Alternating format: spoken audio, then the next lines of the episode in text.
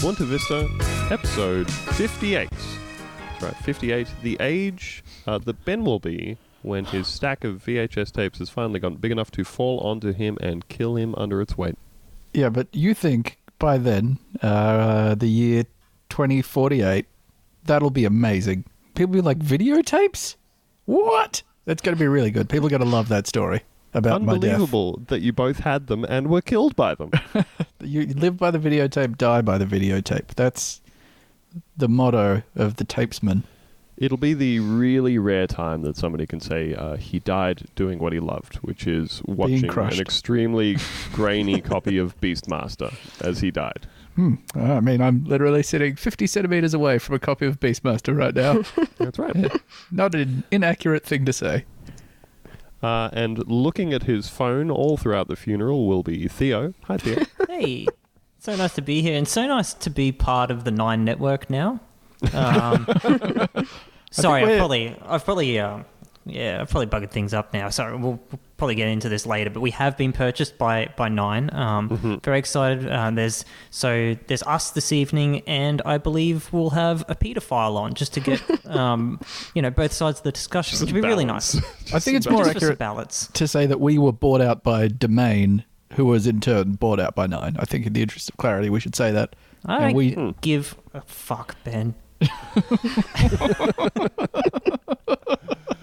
And of course, we also have Lucy. Hi, Lucy. Hi, this is all news to me. Oh, that we've been bought out by Very Nine. excited that we've been bought out. Do we? Uh, where's what are our salaries? When's when's the money coming in? Oh, we're getting that intern money, which is we're doing it for exposure at the start. Um, Um, I As in, they've hired some people to expose themselves to us. that is our reward. A single reward. Oh dear.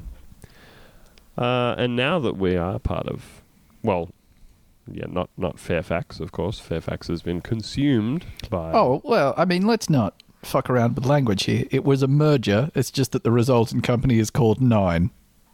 yeah, which it was a- Fairfax journalists, I think, are very happy with. Oh, they seem to love They're that. excited. Yeah. Yeah, it's um, it's a merger in the same way that like um, you know, in the horror movie The Blob, things got merged into the Blob. It was still just the Blob at the end. No one says ah, a happy merger between um this teenage uh, hamburger joint employee and the Blob. They go, nah, the Blob got another one.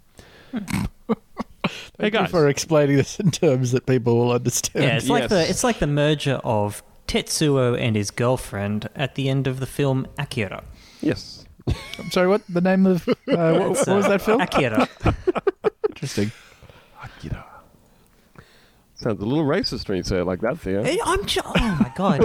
he's So- doing so- that's the correct pronunciation. you Yeah, which is guys are- somehow All more right. racist.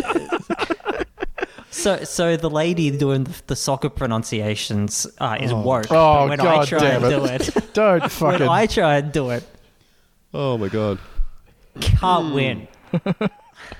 I've really been meaning to uh, watch the remake of The Blob from 1988 for a while now. And hey, everybody, if you want a nice little treat for yourself, um, check out the theme song to the original version of The Blob from 1958. It's really jazzy, it's got lyrics, not that scary, but it's fun. Anyway, that's been Blob Talk. that's been Blob Talk. Check out Oh. the blob, and I'm not talking about uh, the mirror. well, that seems uncharacteristically mean. Sorry, I, I am. This is not going well for me. I'm very I'm into sorry. it. I feel like you got backed into a corner by the Akira thing, and now you're just lashing out in all directions. It's not healthy. So Fairfax and Nine have merged. One has been subsumed by the other. Um, the the big mecha network has subsumed us, and now we're here to bring you the news. And the news that we know you've been waiting for is, of course, Boat Watch. God, I hope you know what you're doing. Well, long-time listeners of the show, as in people who've listened to say uh, more than ten episodes, might remember um, a, a sequence of episodes in which we covered the downfall of disgraced mayor of Logan. Yeah, oh, I keep going to say that it's in Brisbane, but Theo, are you going to say it's not in Brisbane? It's not No, in it's- Brisbane. The city of Logan is a It's the separate city city. of city of Logan. It sits between the city of Brisbane and the city of the Gold Coast, and astride the cities of Ipswich and Redlands. Uh, yeah, so that one. Astride.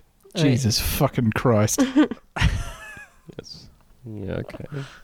Um, yeah. So it's it's doing reverse cowgirl on those other cities. and Oh, would- it really is. I know we probably don't have time for this, but I would love to hear an argument for why it's not just a regular cowgirl.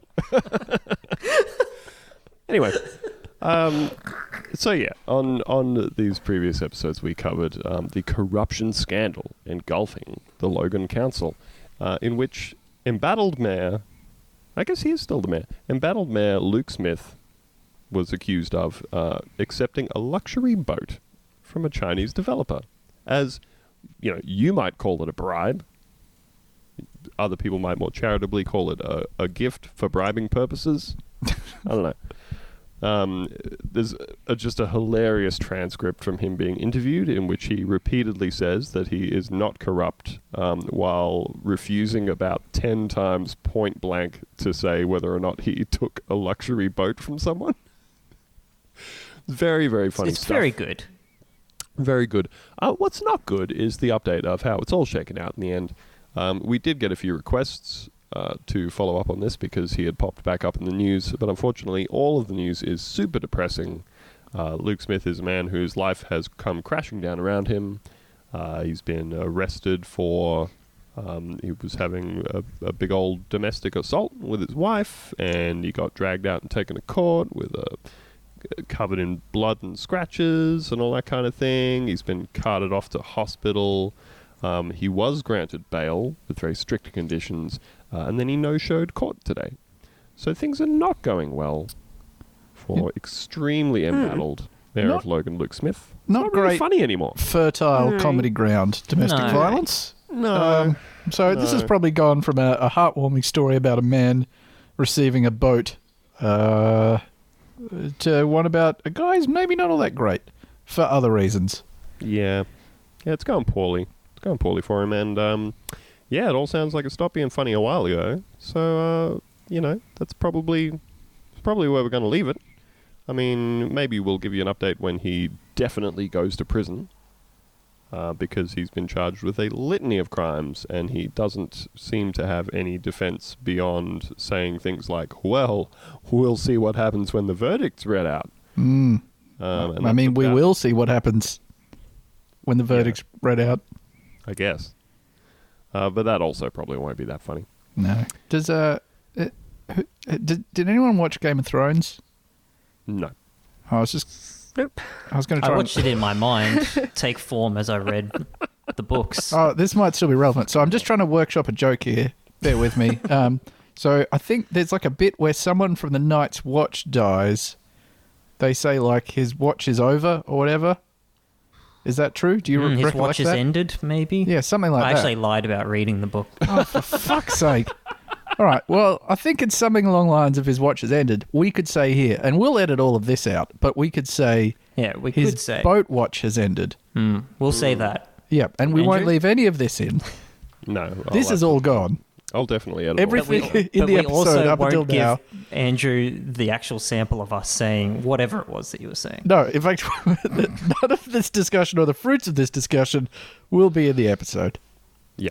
No, after we're done recording, um, I think we'll take a we'll take a vote on it, and then we'll re-record that section and we'll put it in. How about that? Yeah, which is something we regularly do, which is why everything's so polished. It's very slick. Uh, it's fast paced. It's seamless. It's seamless. It's like when uh, there was that fad with people making YouTube videos where they would cut out every single millisecond of Oh. pause in It still between goes on. things. Oh no, that's still going. That's Oh. absolutely that's, that's, still going. that's now just the YouTube style. yeah, that shit anytime, gives me a migraine. I can't do it.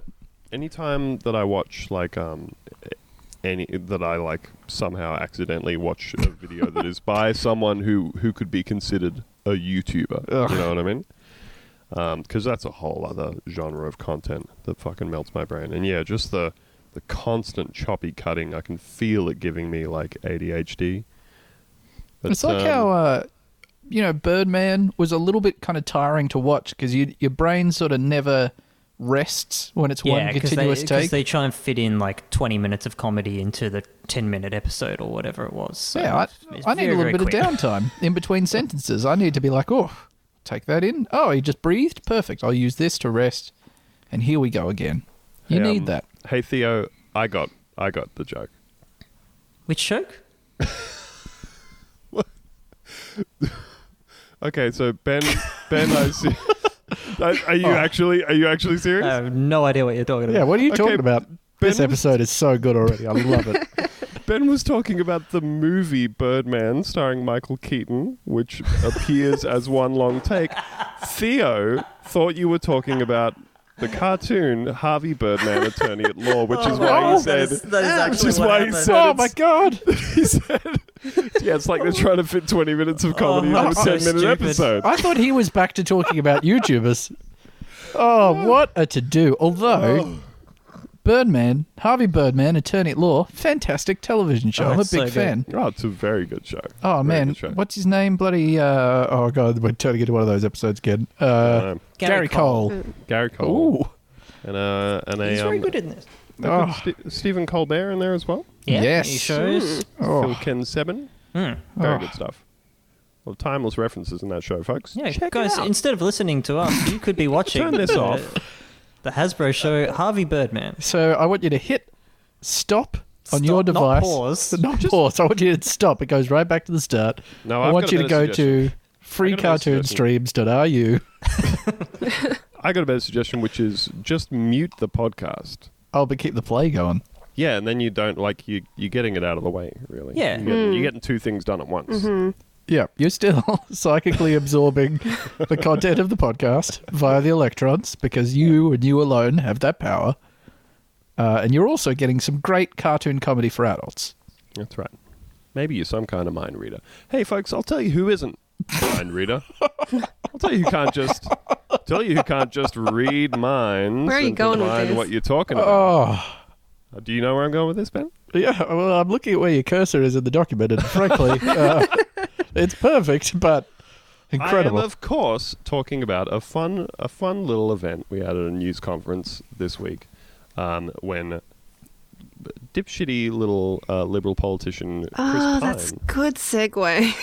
Thank you. well, you have to interrupt it all, Ben. I'm You've really ruined the flow. But look, that Anyway, was You're laughing. that was genuinely. I could not stop that from happening. That was an unprompted response. I take it as respect. Uh, take it as also- respect. That was very much not this week. That was last week, but still good. it was last week. Yeah, we're trying to keep up with the news, man. It just keeps happening.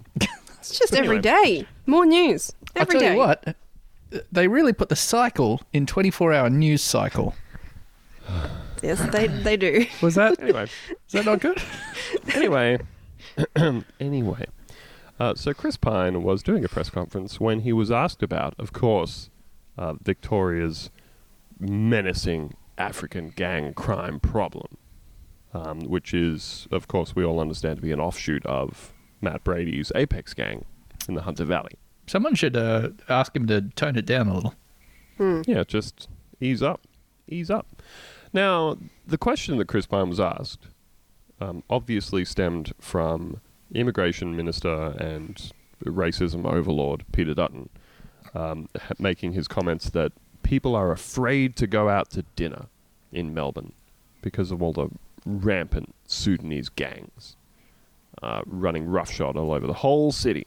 Everybody's scared. Everybody's extremely scared. Uh, the problem was that it was framed in that context instead of somebody saying, "Do we all have to be scared of the black people?" Um, so Chris kind of missed what they were talking about. Um, we've got the audio here for you because it's very funny. Here we go, folks. Are you afraid to go out to restaurants in in Melbourne? No, why? The Prime Minister said this on the radio. Should I be?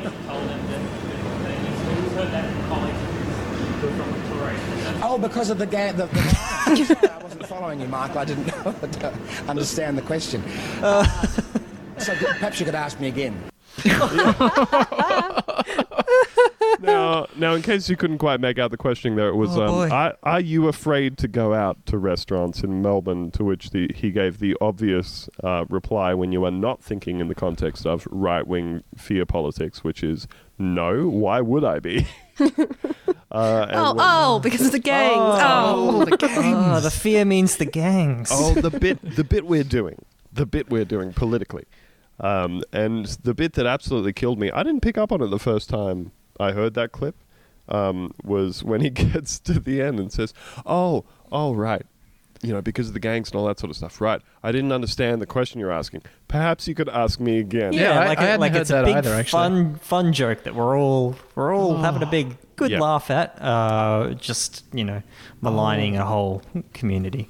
I didn't. I didn't realize I was meant to be doing uh, the the racial fear. Just tee that one up for me again. Just lob me a nice underhand, you know, on that one, so that I can really knock it out of the park. Um, and I think it, I think it worked out for him. Pretty much just the same anyway. oh, smooth sailing Smooth after as. that point. Um, and in in his actual answer, I I did also think that it was noteworthy that he said like because he is from Adelaide, and his response was basically him saying, "Oh well, I I don't know about it, or I'm not scared to go out there or whatever because I'm not from there and I don't live there." But my colleagues in Victoria tell me that this is an issue, and my colleagues in Victoria say that this thing is the most important issue, and my colleagues in Victoria say that law and order there is very important and everyone's scared. So he manages to trot out the party line without ever actually saying in- at any stage, I agree with this and it's actually happening. He's just saying, he's just attributing the statements to Peter Dutton and, and like, you know, whatever shit stains are currently in Victorian Liberals. Matthew Guy, is he still the leader? Uh, yes. What he's, he's the guy that gives us all those great headlines. A fucking turd of a man. Yeah, Guy does this. Yeah. guy afraid of African people. oh, buddy. Oh, he sucks. He sucks so bad. Um, but yeah, I also thought that it was very. I thought that that whole thing was very telling.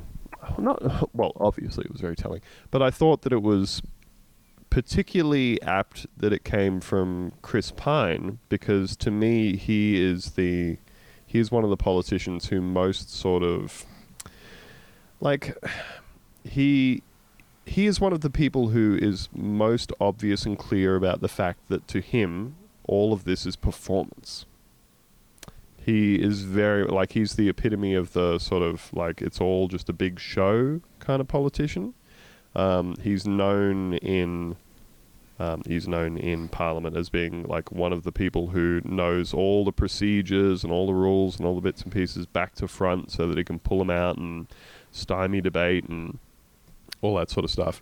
Um, but other than that, he's also just extremely engaged in the theatrics of it. And he's someone who makes very clear, you know, that it's all just a big show. And like you said, Theo, to just kind of laugh off, oh, oh, I forgot I meant to be talking about how we're all supposed to be scared of this particular immigrant community because clearly it's not a fucking real thing. Uh, yeah, just just very apt that it was Chris.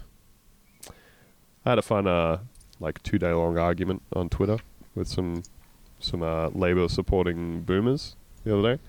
When um, this this is your fault, Ben. For I don't know if that's true. it's absolutely true. it's your fault that I can't stop myself from fighting with people online days at a time.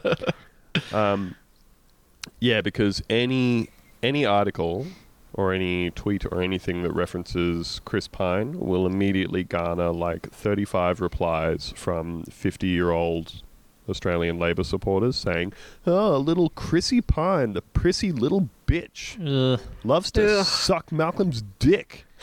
This Like- big gay homo yeah, who's like- too conservative.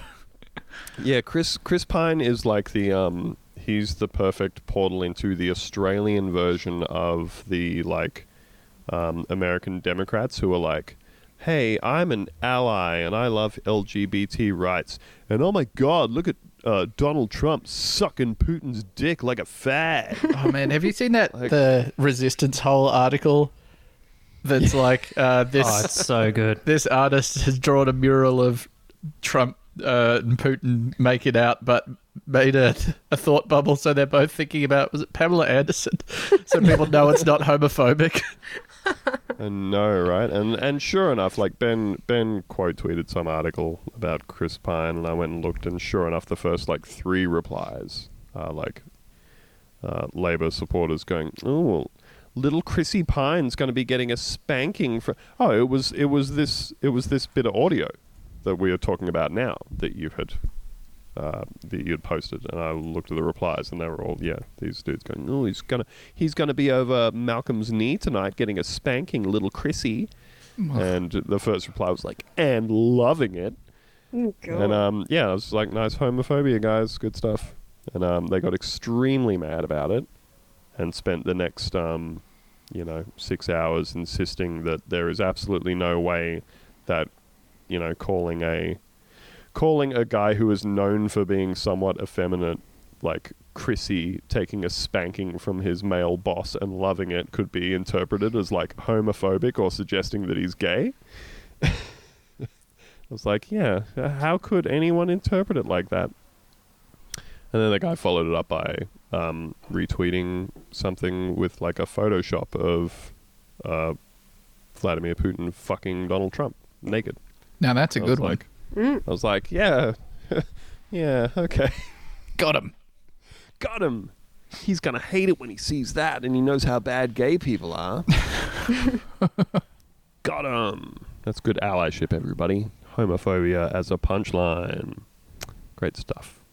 They ought to ban that. Hey, speaking of banning things, Oh, that was much Ew. worse than the one you did before. terrible. Jesus.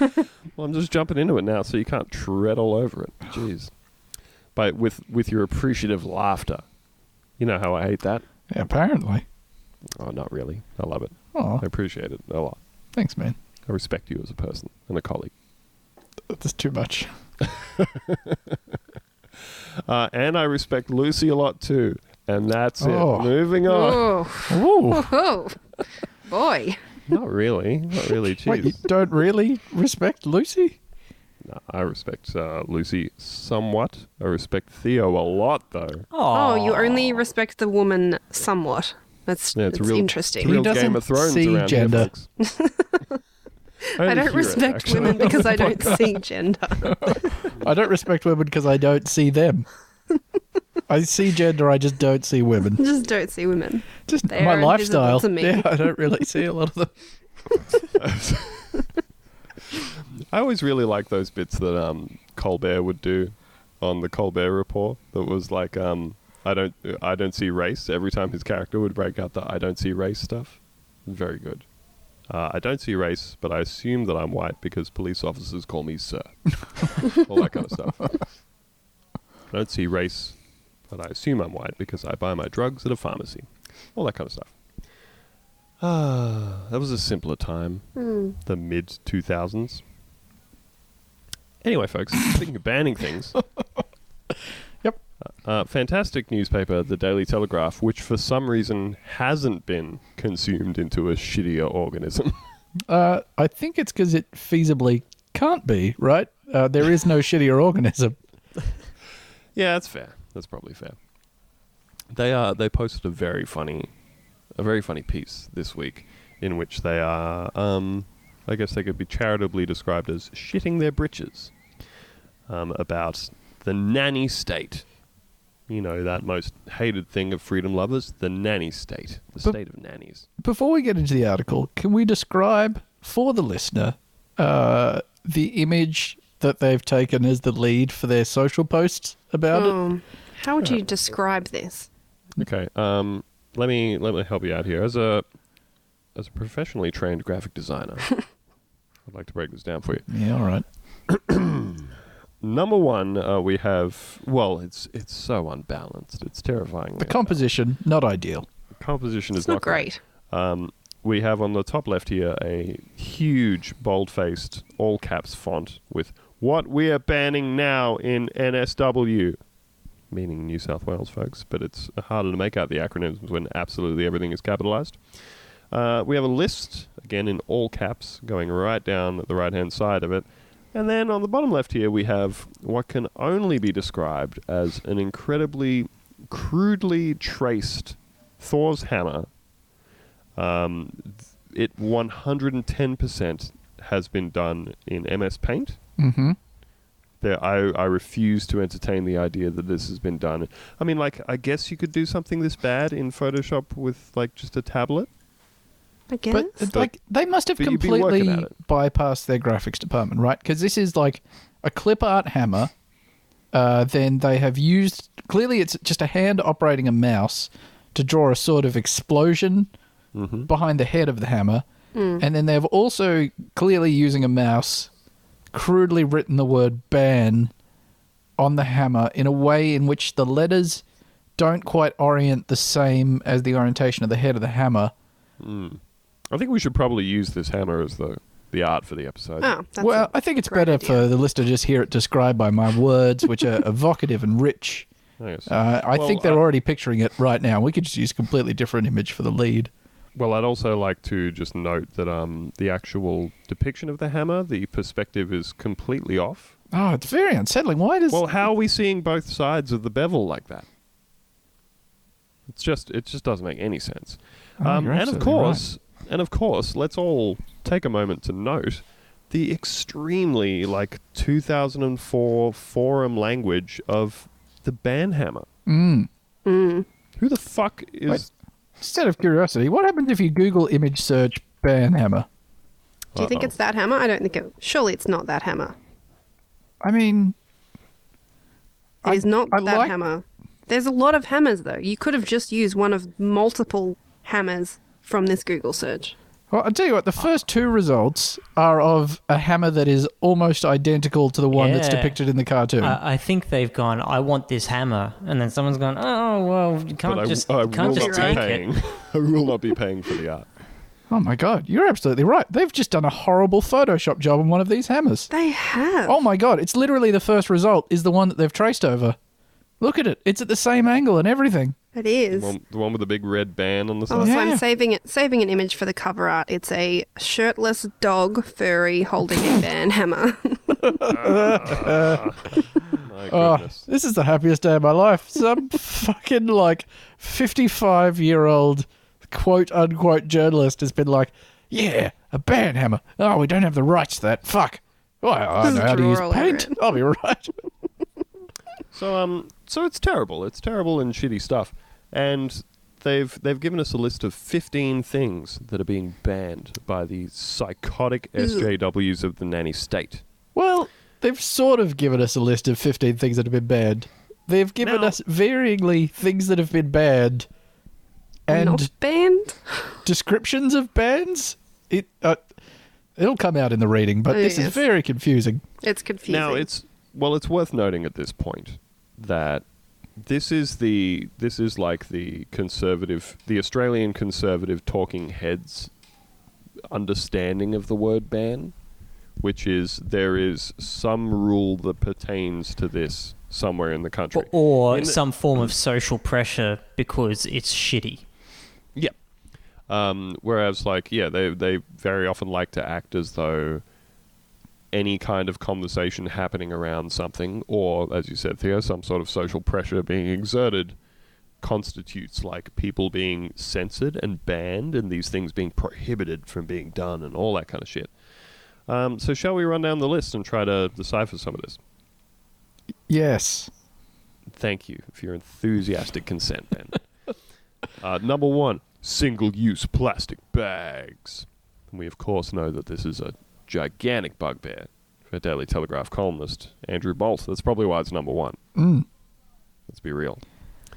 Um, I wonder how he's going with his. Like, he's probably dead from. Um, from like what, what was the from Meat the E. juice. coli that he was he was going to get E. coli from carrying his loose meat home in his cloth bag. I would like put a small amount of money betting that he is collecting all of the meat juice from his meat trays, storing it in little containers, going to the shopping center, pouring it onto people's Hessian bags, and just praying one of them gets a horrible, horrible E. coli infection. No, I I don't know what you call that, but that he's trying to plan it. He's trying to be patient zero here.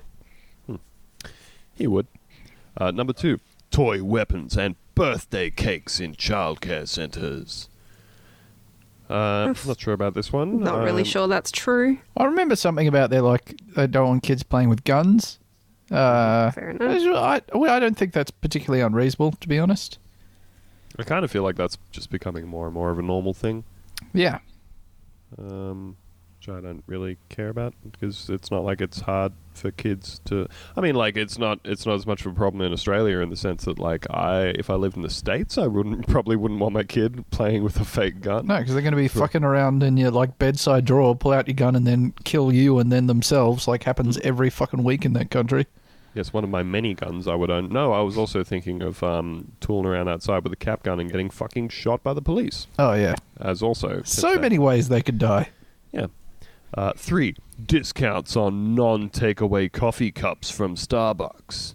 But like that's is not a ban. It's not a Right? ban. That's just a policy, like a Starbucks policy. And it's not even just Starbucks. My cafe that I go to is like always giving you a discount for when you use a keep cup because they don't have to give you a cup. Wait, hang on. Yep, but are they saying that has been banned? Ah. No, he's, they're saying like Starbucks just introduced this. So it's the opposite of a ban. the It's the opposite of what opposite they're of a ban. There's like articles about boomers saying how unfair it is That you get a that you get a like you a thirty cent keep cup. discount if you use a keep cup. yeah, like every fucking cafe does that. But that's Imagine not getting a ban. mad about this. No, they've banned it. Specifically, the government has said they can't do discounts on non-takeaway coffee cups from Starbucks. yes. Uh, presumably. They haven't. So that's why it's very confusing. It's Oh, a and it very gets- convoluted message. The next one gets even more confusing. Number four, the Prime Minister's bonk ban on ministers having sex with staff. so they've banned the bonk ban. yeah, It's very confusing. that's what we're banning now in New South Wales. Uh, yeah, and of course, people I'm sure are aware, unless you're not aware, that um, there was the whole thing with the Deputy Prime Minister getting pseudo fired because he had been uh, fucking one of his staffers for ages and got her knocked up and had a baby with her, and it was a whole big embarrassing uh, clusterfuck for weeks and weeks and weeks. And so they they did a thing which I think most people would have thought was already a normal workplace condition, which was made made explicit that you are not allowed to um, fuck your staffers who you are in a position of power over if you're a politician. Terrible. Awful. Which again, like like everybody said about the Barnaby Joyce thing the whole time, um, any any other like corporate business in the country, if you were a married executive or whatever, and people went, "Oh, you're fucking your EA and you got them pregnant," that you would probably have to quit in disgrace Mm-hmm. or you would get fired, or you would be very sternly hung out to dry by HR or whatever because of all the extremely obvious conflicts of interest and like power imbalance there.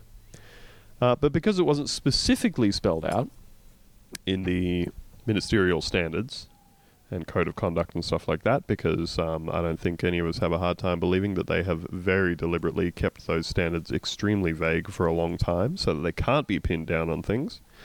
Uh, but basically, there was such a furor about the whole thing that they made it explicit and said, "Hey, don't don't fuck people who work under you, please." And that's what th- we're mad about at the Daily Telegraph. Well, so I assume that the um, that you know, so Daily Telegraph being a Murdoch rag, and I assume that no other Murdoch publications have covered any kind of you know sex between um, people in political power and you know their um, subordinates, like you know maybe Monica Lewinsky, No. um, Bill Clinton. I, I assume that they've taken a consistent position on this throughout time. Of course not. Number five, McDonald's and Milo. That's the drink, not the uh, not the alt right dipshit. McDonald's and Milo to be stopped from sponsoring junior sports clubs. Uh, to be Uh. stopped is doing a lot of heavy lifting there in the sense that this sounds like a thing that hasn't actually happened. Yeah, I don't It know what sounds like that's a- about. Sounds like a thing that might happen. Um, but yeah, it just it just sounds like a hey, let's not have sports sponsored by junk food. Terrible. Nanny I state. know. I know. Um, I mean, hey, if I had my way, they wouldn't be able to advertise shit like uh, gambling during sports. But you know, that's just me. Hey, children, here's twenty thousand ads on how to gamble online while you're trying to watch your fucking game at AFL. Number six, party balloons in parks. What? Not heard about that one. Are they Is that just a- making shit up? Is Honestly, that like a litter thing or something? Maybe I, I don't know. Surely.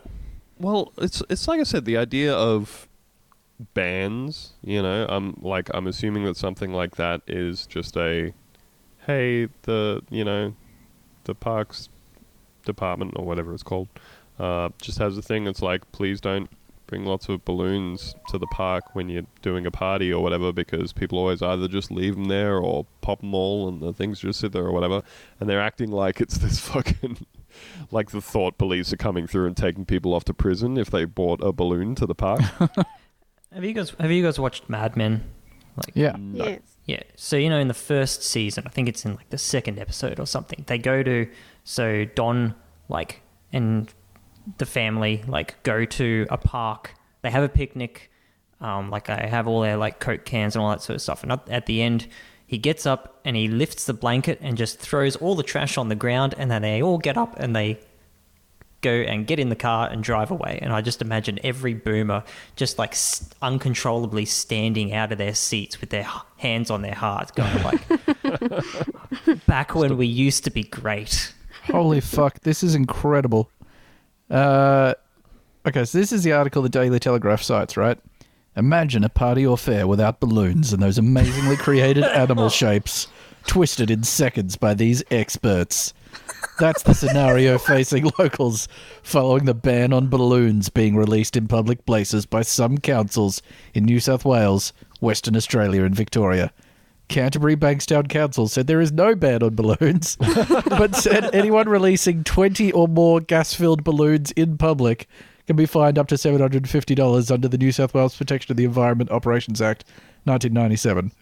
So it literally doesn't it's- exist. It's like if you a thing. release more than 20 balloons, if you release them, you can have them. That is fine. Just don't put all those fuckers up in the sky because they're going to come down somewhere and go like straight into the throat of a cormorant, I assume. yeah i also like the um here's what new south wales is banning 21 years ago This is so fucking, fucking laws insane. from I love 1997.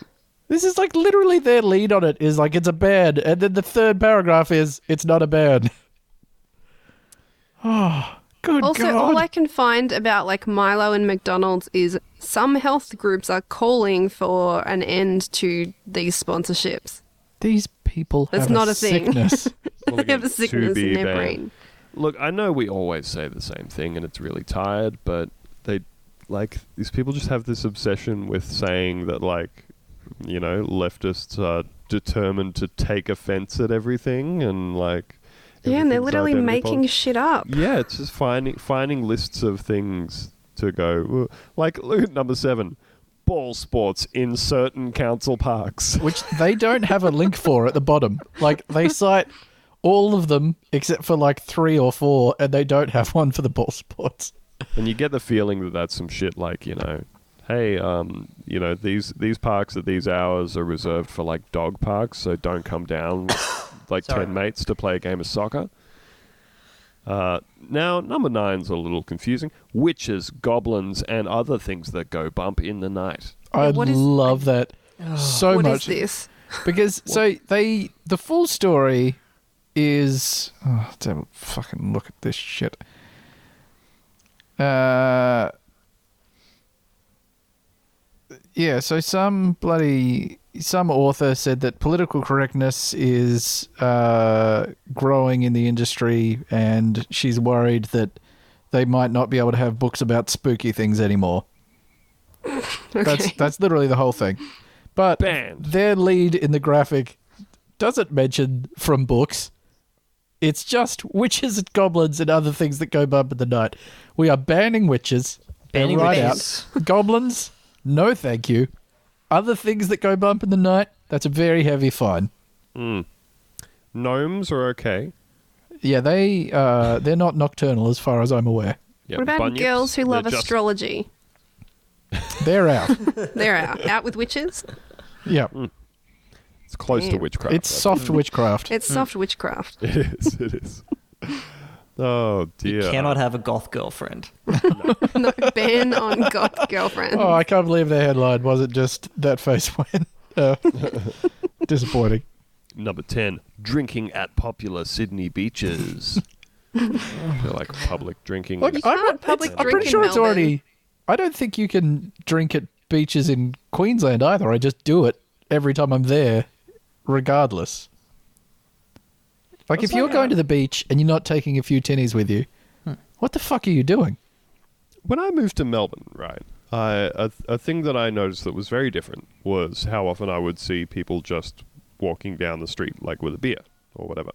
Hmm. Um, It's not legal though.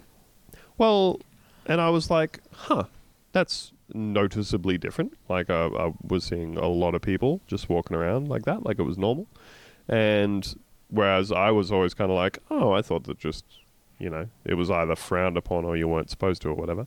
And me and my friend, um, who were walking along uh, drinking beers, walked right past a police station. And I said, hey, hold my beer for a second. And I went into the police station. And um, after standing there for a minute, somebody popped their head out around the counter and went, "Can I help you?" And I went, "Yeah, um, I just moved here and I'm trying to figure out is it illegal to like walk around drinking in public?" And they went, "Huh." Hold on a second. and they and they poked. they went back over to the door they had come out of, and they poked their head back into the station and went, uh, "Hey guys, is it? Are you allowed to walk around like with a with a drink?" and like I waited for a second while they hashed it out, and eventually, this police officer came back out and she said, "Um, yeah." we're Not really sure, but like better safe than sorry. You know, maybe just act like it's not illegal. It probably Huh. differs from council to council. I And don't was think like- it's police. I don't think it's. I was like, "Thank you, police, for telling me the law." like very silly. Like obviously, there's places where, you know, like obviously the there's places where people are far more prone to be like drinking all day and acting like total dipshits, which hmm. is usually like boardwalks and beaches and shit like that. Places where they've they've sort of made a point of coming down a bit harder on it because people keep behaving the same way over and over again. But generally speaking, so many of these things are just like yes, they have a they have a rule there or they have a law there or whatever. And that's there so that they have something to point to when someone's acting the fucking fool and they want them to stop. Or it's there so they have something to point to when the person is not white. Yeah, Yeah. those things too. Um, but you you get what I mean though. Like generally with a Yeah, lot that- of this stuff, I think in Australia, like you can just like you were saying, you can just go and do the thing, and if you're not bothering anybody, nobody gives a fuck. Yeah. I mean, it's. I think you have to be a specific kind of person for them to not bother you, but for the most part, they don't give a shit. Like, if you are hmm. a white person walking along with a beer and a cop goes past you, they're not going to fucking pull over to be like, hey, pour that out. Yeah, and also like I don't I don't think that I I could be completely wrong, and I'm very ready to have people write in and savagely roast me or whatever.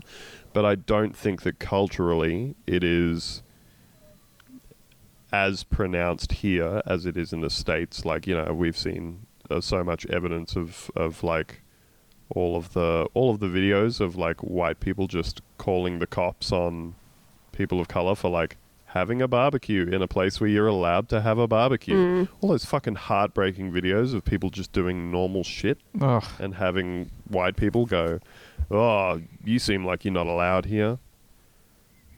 Like absolutely wild shit, which which I think is not I don't think that's as ingrained culturally here. I'm sh- absolutely certain that it does happen to people. I'm sure that it happens extremely disproportionately to Aboriginal people. Um, but yeah, just as a very broad thing, I think it's not quite, not quite like that here. But um, oh, number twelve, kebab shops remaining open after midnight. Yeah, I don't know about that one. Um, Kebab shops are always open. as I saw a lot of people pointing out about all of this stuff, um, I mean, like the the premier of this state, Gladys Berejiklian, is like on on the cover of this article, talking about how out of control all this stuff is, and all these people are like. You're the leader of the government that like says people in Sydney aren't allowed to go out after 1:30 a.m. Like you're the Yeah. guys who made all these you made rules these rules. These are not leftist rules. Like, Yeah. He's not. There's no leftists out there who This are like isn't an stop people from getting SJW kebabs. thing. Yeah. SJWs hate kebabs. Yes. I can't find a single reference to this, the kebab stuff. That's Uh, not a thing. I've definitely eaten a kebab even in Sydney after midnight. I mean, What that's, is best time to what eat is this? that is the time to eat them. Actually, all the time is the time to eat them. But specifically after midnight. Oh, hang on. So there's one story from October 2016 on Junkee about uh, a, a kebab shop. Oh, okay. So they said that because of some council regulations, they'll be closing at midnight. Uh, But this was like two years ago, and this was something to do with Marrickville Council. Blah blah. This is all the most cherry picked shit on the planet. They've honestly just been scraping like very like their writers have very clearly been told just find every instance you possibly can of a thing that's not allowed. So this is interesting. Uh, in the article, it says, uh, according to an Inner West Council spokesperson, the council responded to a complaint alleging the business was making too much noise and mess and was making the area unsafe. While following up the complaint, the council found out that their license only allowed them to operate up until midnight, so they told the restaurant to limit its, limit its hours. Right. So they had been forced to trade until midnight because their license went up until midnight. Bam. This is like taking a lot of research to find these things. Um, there, there was, of course, a whole full length article that went along with this, and I really enjoyed reading through it and noting that, like, every single person that they have, cause they're, they're talking about, like, Australian. Australian leaders sound off on this thing, and every single person they've talked to is like a white person over 60, just talking about how it was better in the good old days. Oh, days. it's fucking insane. It's so great. Like every single person is just like it's all like fucking Gerry Harvey and Dick Smith, just like 60, 70 year old guys going, meh, it used to be fine. It's like it's fine now, you fucking weirdo. So let's move along from this one. It's absolutely ridiculous. Please check out the article if you'd like to be mad at yourself and at us. Because um, I wanted to to take a moment to address an irate listener. That's right, folks. Oh no. A friend of the show um, wrote in. He didn't. He didn't like revoke his friendship or anything, which is good, because we do love our friends of the show. Um, but he was somewhat incensed by our guest on the show last week, um, friend of the show Ed Zitron. You missed out on Ben. I can't remember what I was doing, but I'm sure it was important. I Oh, it- you were it going was to important, your actually. mother, who was kicked by a horse. Yes, that I was being sarcastic, but it turns out it was very true. Uh, that was important. Yeah. Um, yeah, so friend of the show, Philip, um, uh, posted on our, our Patreon site to voice his displeasure. Um, so I just wanted to read out what he had to say and respond, if that's right with everybody. Uh, before we go into this, is this a real grievance or a joke grievance? I just want to prepare my emotions correctly. It's a real grievance, but not with us, which is good. Okay, all right. Oh great. Just with one of our guests. I'm just, Perfect. I'm very sensitive. I've had a very long day. I wasn't ready to be torn down. Uh, Uh, so, so yes, the, the context for you folks is we were talking about Sacha Baron Cohen's new TV show, uh, and Ed, I thought relatively offhandedly, um, uh, said that uh, Sacha Baron Cohen's uh, Israeli guy character and also Borat are, are just generally kind of racist.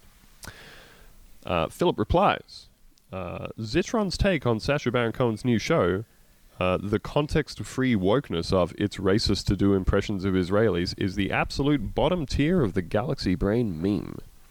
The obvious point of Sacha Baron Cohen's going full Israeli face is to show how easily this character activates the pleasure centers of Republicans and has them do literally everything. Uh, literally anything. Now, I'd just like to note that I made that very point on the show when we were talking about it.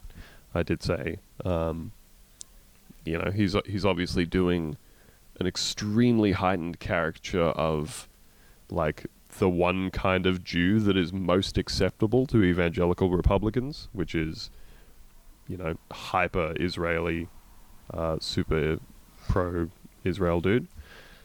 Um, but that's fine, you know, just ignore that. That's cool. Um, he says uh, that, which in turn could promote conversations about things like this, and he has a link to uh, how policing in the US and security in Israel are connected.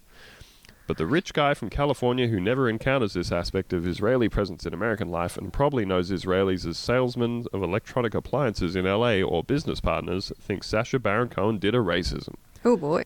I think I think Ed probably orders most of his appliances online. But clearly, Sacha Baron Cohen, who has family in Israel and speaks Hebrew fluently, should have consulted the rich guy from California about what real Israelis are like. But to me, an Israeli, he did fine, even if nothing he'll ever do could be anywhere near as good as the Ali G show. Uh, And that's a bold claim that I would like to take issue with. Well, so so what I what I wanted to sort of talk about with this is like I think the part of the issue with Sacha Baron Cohen's deal, um, and I think that we can all agree that what he's doing at the moment is the like the best thing he's done in years, in the sense of actually, you know, cutting through to something in the in the same way that some of his older stuff did. I think Um, but this is just a minor point, but I, I agree with that. But I also think that the fact that this one is like, I mean, there's probably better words than this, but morally righteous in some way is purely by coincidence. Like, I don't think he has quite the exacting moral compass that he seems to, and that it's more that he just knows that this is a good way that people will get behind it and that it's funny. Well, what's interesting is that Philip has linked to an article where he was talking about how that character activates the pleasure centers of Republicans. He's linked to an article on Jewish Currents by Noah Kulwin um, about Sacha Baron Cohen and the right's imaginary Israeli. Now, straight off the bat, this article starts after a trilogy of misfires 2009's Bruno, 2012's The Dictator, and 2016's Grimsby. Sacha Baron Cohen has finally returned to form with Showtime series Who Was America. So, like straight off the bat, we're acknowledging that he's like hasn't hasn't done a good incisive thing in ten years. That's a that's a good stretch of like just whiffing on your on your the whole thing that you're doing, you know. Um, and in this piece, it says uh, In the premiere of Who is America, the British comedian returns to characters and methods more similar to his earlier creations, Borat and Ali G. This time around, Cohen cycles through four characters an Alex Jones like charlatan on a Hornet scooter, an effete Hillary loving liberal clad in a ponytail and NPR t shirt, a British ex con who makes paintings from his feces and semen, and most effective of all, an Israeli fixated on putting more guns in the hands of American children. The Jones character and the ex-con are capable of holding attention on their own and successful in drawing out their subjects. Bernie Sanders and a Laguna Beach artist, um, art gallerist, respectively. Cohen's second character, the ponytail liberal who introduces himself by apologizing for his by apologizing for his white privilege, falls flat, parodying what reads like a Bush-era liberal, a, sh- a shtick that's at least a decade past its prime. I think it's really interesting that in the context of this piece that like it's ah the the one that the Republicans fell for is the one that like really really works, but the one that's making fun of liberal stereotypes falls really flat. I mean, and totally doesn't work. That one kind of did suck, to be honest. Uh, like it just that one isn't so much like. ah, I don't know. Uh, It just seemed like it was more him trying to Tom Green a situation than to reveal some. I don't know. It just didn't sit well with me. Uh, it, like, it, but it did have the effect in the sense of that the people that he was talking to were like, "Oh, this is a real guy who believes this shit." Um. So, so yeah, like I thought it was interesting that this basically opens by acknowledging, like a decade straight of shit not being particularly good by Sacha Baron Cohen. I did not like Bruno at all because Bruno was an entire movie length thing of like imagine if a guy was really gay. Yeah. Um, But Borat. Borat. Your though. favorite? well, okay, Look. so Look, this is my most problematic opinion that I'm about to say. Doing an accent is always funny. Wow. It- doing an accent is always funny, even though people get mad at us about the South African ones. But um, but look, here's here's the difference for me, right?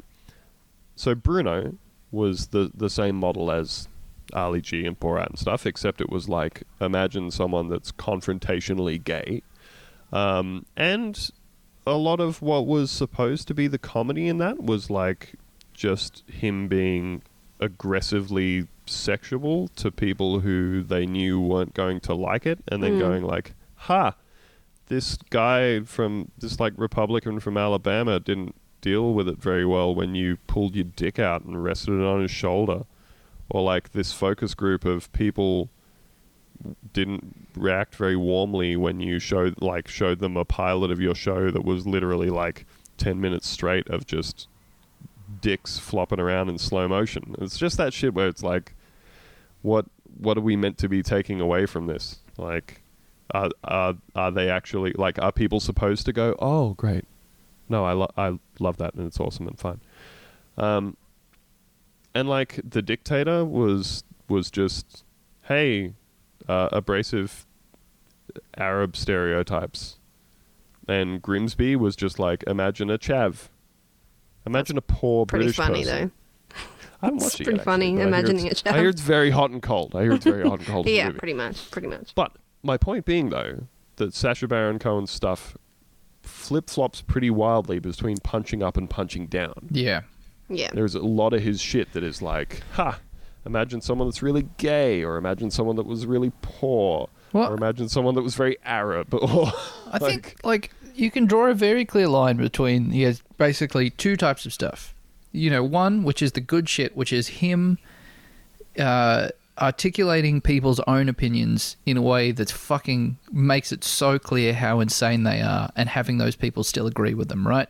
Which is Yeah. what he's doing with a lot of these Republican guys. And then the other kind is just exhausting people's capacity to be polite to someone that's being real fucking weird.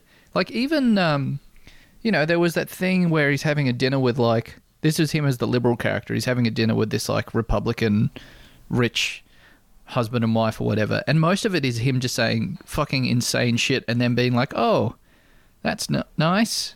Because people don't want to fucking argue. People don't want to confront people or whatever, and it's him just basically kind of making people look like dumbasses by letting them continue to be polite. I don't know. It's fucking weird. Yeah, no, I, I, I was going to say exactly the same thing, Ben. I haven't seen the TV show yet, but it's the same with, with his other stuff, right? The, the, the stuff where he really draws people out on a limb um, is really good, right? Like, and it shows where, like, the best parts of Borat are where they get, where he gets them to somehow participate. Yeah, where Instead he of gets just being ten thousand Yeah. people at a rodeo to cheer about wanting the Yeah, George exactly. Bush drinking the blood of every man, woman, and child in Iraq. that that's genius, right? Yeah. And so the the other stuff, I think, has to live on its own merits comedically, for which he's incredibly hit and miss, right? So like not everything, like so him um, opening a briefcase and having a chicken hop out in the subway. Very, very funny, right? But like, it doesn't seem like he has enough of those of those gags to support the rest of his material for the length of a TV show. Yeah, but like, so I, I got to come back to Borat though, and and explain. You've always got to come back to Borat. yeah, we all do. No, like the the movie though. The movie is the encapsulation to me of what works and doesn't work with his characters, which is like if you um like the the original Borat, the, the when it was a segment on the Ali G show, the original Borat was fantastic for all the reasons that we've just described. You are basically present and and the same thing as the Israeli character on Who Is America, which is you take some you, like you make a character which is the sort of heightened caricature embodiment of negative stereotypes that this person would believe about like a you know a backwards guy from Eastern Europe or a hyper Israeli dude or whatever, and you present it to them with a straight face and walk them up to the line of these ridiculous things or in a lot of cases, you know, very racist or sexist attitudes and just get them to gleefully agree with them because they're saying, you know, they're basically going, "Oh, I'm in I'm in company that's on the same page as me about this stuff." So that's fine. Where it doesn't work in Borat is as soon as it gets into like the staged stuff. Because the Borat movie is a mix of like scripted material and interactions with people who don't know that this is what's what's going on. And like I'd go so far as to say the fact that there was scripted material in Borat totally killed like the the immediacy and and the sort of realness of the unscripted stuff. Hmm. Agree. Um, yeah, so, sort of the opposite effect of like, um, you know, if you're watching, say, 1980s Cannibal Holocaust, classic Italian Uh huh. found footage zombie movie, um, they butcher a bunch of like real animals in that movie. Don't know if you've ever seen it. yeah, it's fucked up. I believe no, we they- did a screening of that at a, a cinema that I worked at. Yeah, it's it's pretty fucking full on. There's parts where like uh, the yeah the villagers they're filming like pull a a water buffalo out of the water and just like hack that dude's whole head off Oh. with a machete while it's alive. Man, there, there's that the the shot in Apocalypse yeah, Now. Apocalypse Now. That's a, that's a that's a real one. That's- Yep, that's a shot. Oh Alright. boy, that fucking Very makes full me ill every single time. But in Cannibal Holocaust, it has this very weird effect where because you're watching like real things get killed and real guts come out of a thing, it sort of heightens the the rest of the gore in the movie that is just special effects. It, the whole thing is very uneasy and gross and everything. But uh, yeah, it's kind of it's kind of inverted in the Borat thing, which is that the scripted stuff it just kind of sucks the air out of the non-scripted stuff for me. I don't know And if I agree.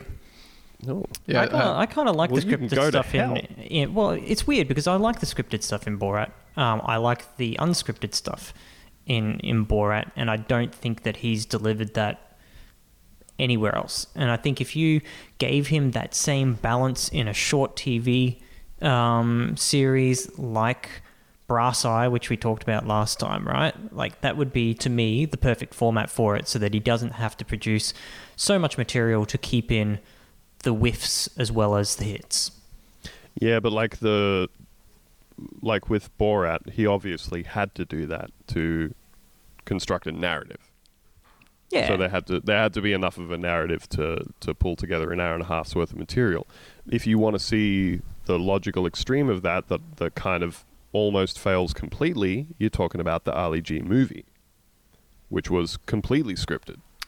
Oh, I think I remember that being pretty good when I watched it at a sleepover when I was 13.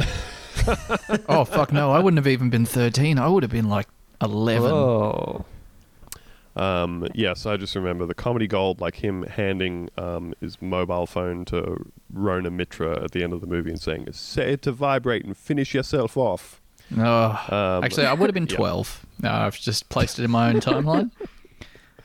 But um, but yeah, like it in that it's completely scripted, and then you're getting none of what makes Ali G work as a character, which is fooling people into thinking that he is who he says he is. Um, and like, and the Ali G thing as well is, you know, he in a lot of instances he's fooling people into thinking that he's like a presenter for a youth program, or that he's like, you know, d- that he's just a, a poor chav dude, or like there's there's instances in the show where the people that he's interviewing say like there's one where somebody that he's interviewing says to him, "Now isn't it interesting that you would say that as a black man?" And he just very casually glances to the camera uh, in acknowledgement of it.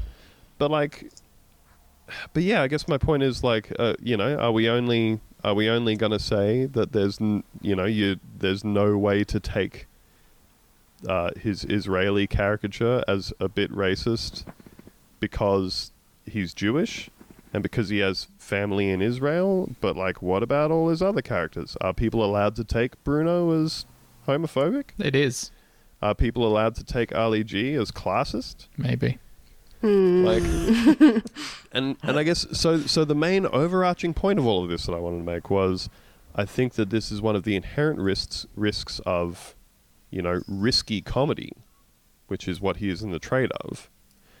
Uh, which is you know this whole thing of saying, establish a character, which is based on, just negative stereotypes of people. It's impossible to say to all audiences oh, well, you can't take it as that way because that's not how it's intended to its final audience. You know, I mean, people are going to take it how they take it. And, yeah, I mean, Come on, man. Look at his look at his crazy big rubber head. I think the most offensive thing about all of this is by far the fucking prosthesis that makes him look like fucking freakish. I hate it so looks- much. I hate looking at it. It's It looks so disgusting. plasticky. It's great. Um, He looks But yeah. like uh, this is very specific, but uh, if you're a listener who recognizes this, thank you. Uh, that fucking the Primus video clip with the uh, the vinyl Yeah. cowboys. Yep, yep. Yeah, Know that one. Um, so sorry, sorry. Let me backtrack there. Maybe my point is more just um, I think I think that to kind of get get too offended by the suggestion that maybe uh, his his some of his characters walk the line of p- perhaps being uh, you know racially or culturally insensitive or whatever is to kind of conveniently ignore all the parts of Sacha Baron Cohen's career that haven't worked or have fallen flat or did go too far or whatever. I don't know. I say he didn't go too far enough. I That's agree. the message I'm getting. I have no opinion on this. Oh, that's good. Good. Thank you for your complete lack of opinion, Ben. You're welcome. Uh, but anyway, I just thought we should have a chat about that because uh, I would hate to think that Philip would think that we were ignoring his concerns. You know, we like to face up to criticism unless it hurts our feelings, in which Hmm. case we will not be facing up to it. Absolutely not. Yeah, if we were wrong, um, I don't want to hear about it. I feel like I've been r- like, like very wrong about just a bunch of things recently. just a bunch of things. Um, I I had like Eight Mile on while I was making some food the other night, and I tweeted something about how like uh, it's funny because in the description of this movie it says it's set in 1995, and I think they never make it explicit in the film. I thought you were making a joke.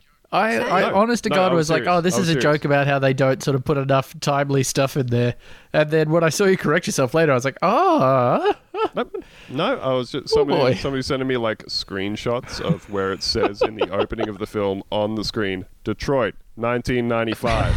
Oh, come on. I was like, oh, I, oh, I see. I uh, when I went to Detroit, I stayed at a, a friend's place, and their house was just off Eight Mile Road, and I didn't really know what to expect. I was just driving along Eight Mile Road. I was like, oh, that's pretty weird, and then took one left turn, drove about 100 meters, got to their house, and there's just this beautiful green, lush, tree-lined suburbia.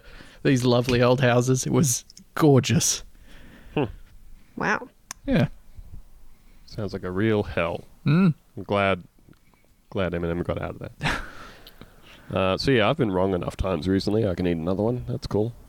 Um, so one other thing, folks, before we get out of here, which is that uh, dear friend of the show, where where did? Hey, who deleted this out of my notes?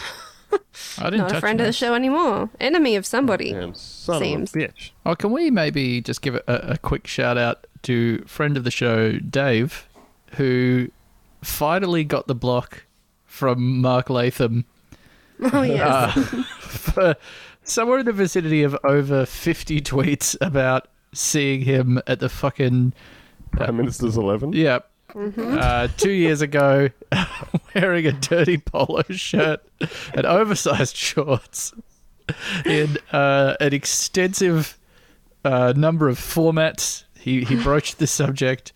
Uh, we might someone collected all the tweets into one place, so we might maybe check out moment. the episode description there if a we moment, remember. yes. It's so Uh, good. It is So just uh, a complete and utter work of art, and it's so good to know that Latham didn't have him muted at any point during this, and he was Son of tagging him in it like the whole time. uh, that man is he's not well. Uh, He's not well. He's definitely got me muted, which is rude. Yeah, he never replies to my tweets, um, Uh, me either. Me either. which seems rude. But uh, well done to Dave. You've done a great job. Uh, kisses. Uh, fr- wife of the show, lover of the show. I don't know. He- he's maybe. definitely in the top tier. Either way, I'd go to He'll bed let with us him. know. He'll let us know. Uh, anyway, now I know what I'm talking about, which is a dear friend of the show, Trevor from No Cartridge, No Cartridge, the podcast, the old video game podcast that um that Theo is definitely going to go on. Oh, I'm definitely booked. Uh, Don't leave look your out for laptop at Netherworld. sometime in 2021. Come on, man. Come on. Anyway, um, so Trev is currently funding a thing on Indiegogo called Four Colors Red, a leftist comics zine. Ooh. Yeah. No Cartridge presents Four Colors Red, leftist critique of comics fandom for the modern age. Uh, so just to give you a little rundown on what this is. In 2019, Dr. Trevor Strunk... Ooh, doctor... Hmm. Really?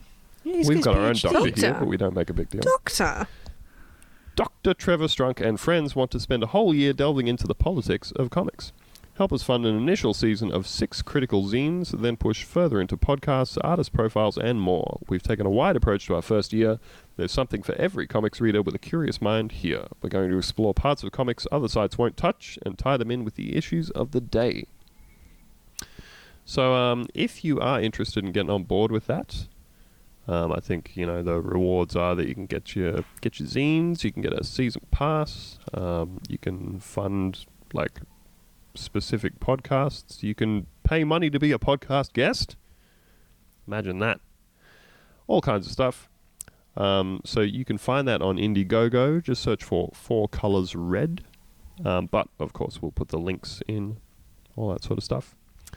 Um, so get out there and support Trev, especially if you're a leftist and you like comics and you like Trev. What a great thing you can do. Also, congratulations to Trev, who uh, him and his wife just had a little little baby. Oh, She's Congrats. dropped out a sprog. Shit out a kid. don't. No, that's for people we don't like. That's that's the bonus episode, Lucy. Oh, What was that? Doing a little callback humor. Yeah. Humor Anyway, in uh, quotation marks. But yes, congratulations to Trev, dear friend of the show. Has welcomed a second baby. What do they say on the uh, on the like child-free subreddits? Um, crotch fruit. Wow. Yeah. crotch spawn? fruit. Crotch spawn. Crotch, I, crotch I'm sure they droppings, have a lot of words for them. Yeah. Oh, God. God damn. Doll-sized lamprey, whatever you will. oh, uh, Yeah, so uh, check that out. We'll put a link in. Um, ben, yeah. you got a crime pass for this week? I have a crime pass and I have something else. I want to share a fact with you all uh, that I learnt today, which is truly. It's something about my childhood that has completely changed my perspective on my entire life. And I only learnt this today, and it's still kind of sitting weird with me. Do you remember a footballer by the name of Mitchell Pearce? Absolutely not. So Mitchell I do. Pearce currently plays for the Newcastle Knights. He's formerly can't remember where, uh, fucking somewhere else. But a couple of years ago, last year actually, I believe, he was filmed uh, when he was very drunk, miming having sex with a dog. Oh, right. That guy, Mitchell Pearce. that guy. Yes. Yep.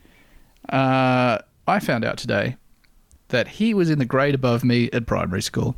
I went to school with this man. I probably walked past him dozens of times. The dog fucker lived among me. Well, there was a there was a guy that I went to school with. I think I was probably in year eleven, and um, I I went to a school that was like um, it had like a talented sports program, and it was kind of like a feeder system for the Canberra Raiders Oof. and the and the Union team and stuff. Um, Jock City, Jock City. And this guy did wind up making his way into the Canberra Raiders and did wind up getting uh, in trouble for the old, like, um, King's Cross public urination, which is like. oh, that's a classic. That's just like an NRL wow. rite of passage, Yeah, isn't it? when in when in Rome. yeah. Yeah. Piss. Absolutely. When in Rome, piss. Piss. Mm-hmm. So, what was that crime pass? Uh, the crime pass is, of course, to drink in public. I want you to get something in a can because we're not fucking animals, all right? You don't want glass on you. I want you to get Especially not at the beach. Not at the No, beach, definitely not. especially not at the beach, but not at the park, not at the beach, not on the streets. Just fucking tinnies. You want tinnies. Or put it into a Coke bottle. I tell you what, you go one part vodka, roughly 12 parts Coke in a Coke bottle. Oh, you're done. Plastic Coke bottle. I'll tell you. I'll tell you what I like when I'm feeling fancy. One of those um, Sapporo tall boys. Oh, the leader Mm. cans that are indestructible that you can make They- stilts out of. Ah, yeah. Oh, God, not those familiar. things. Those things are fucking rock solid. Yeah, they're good ones, eh?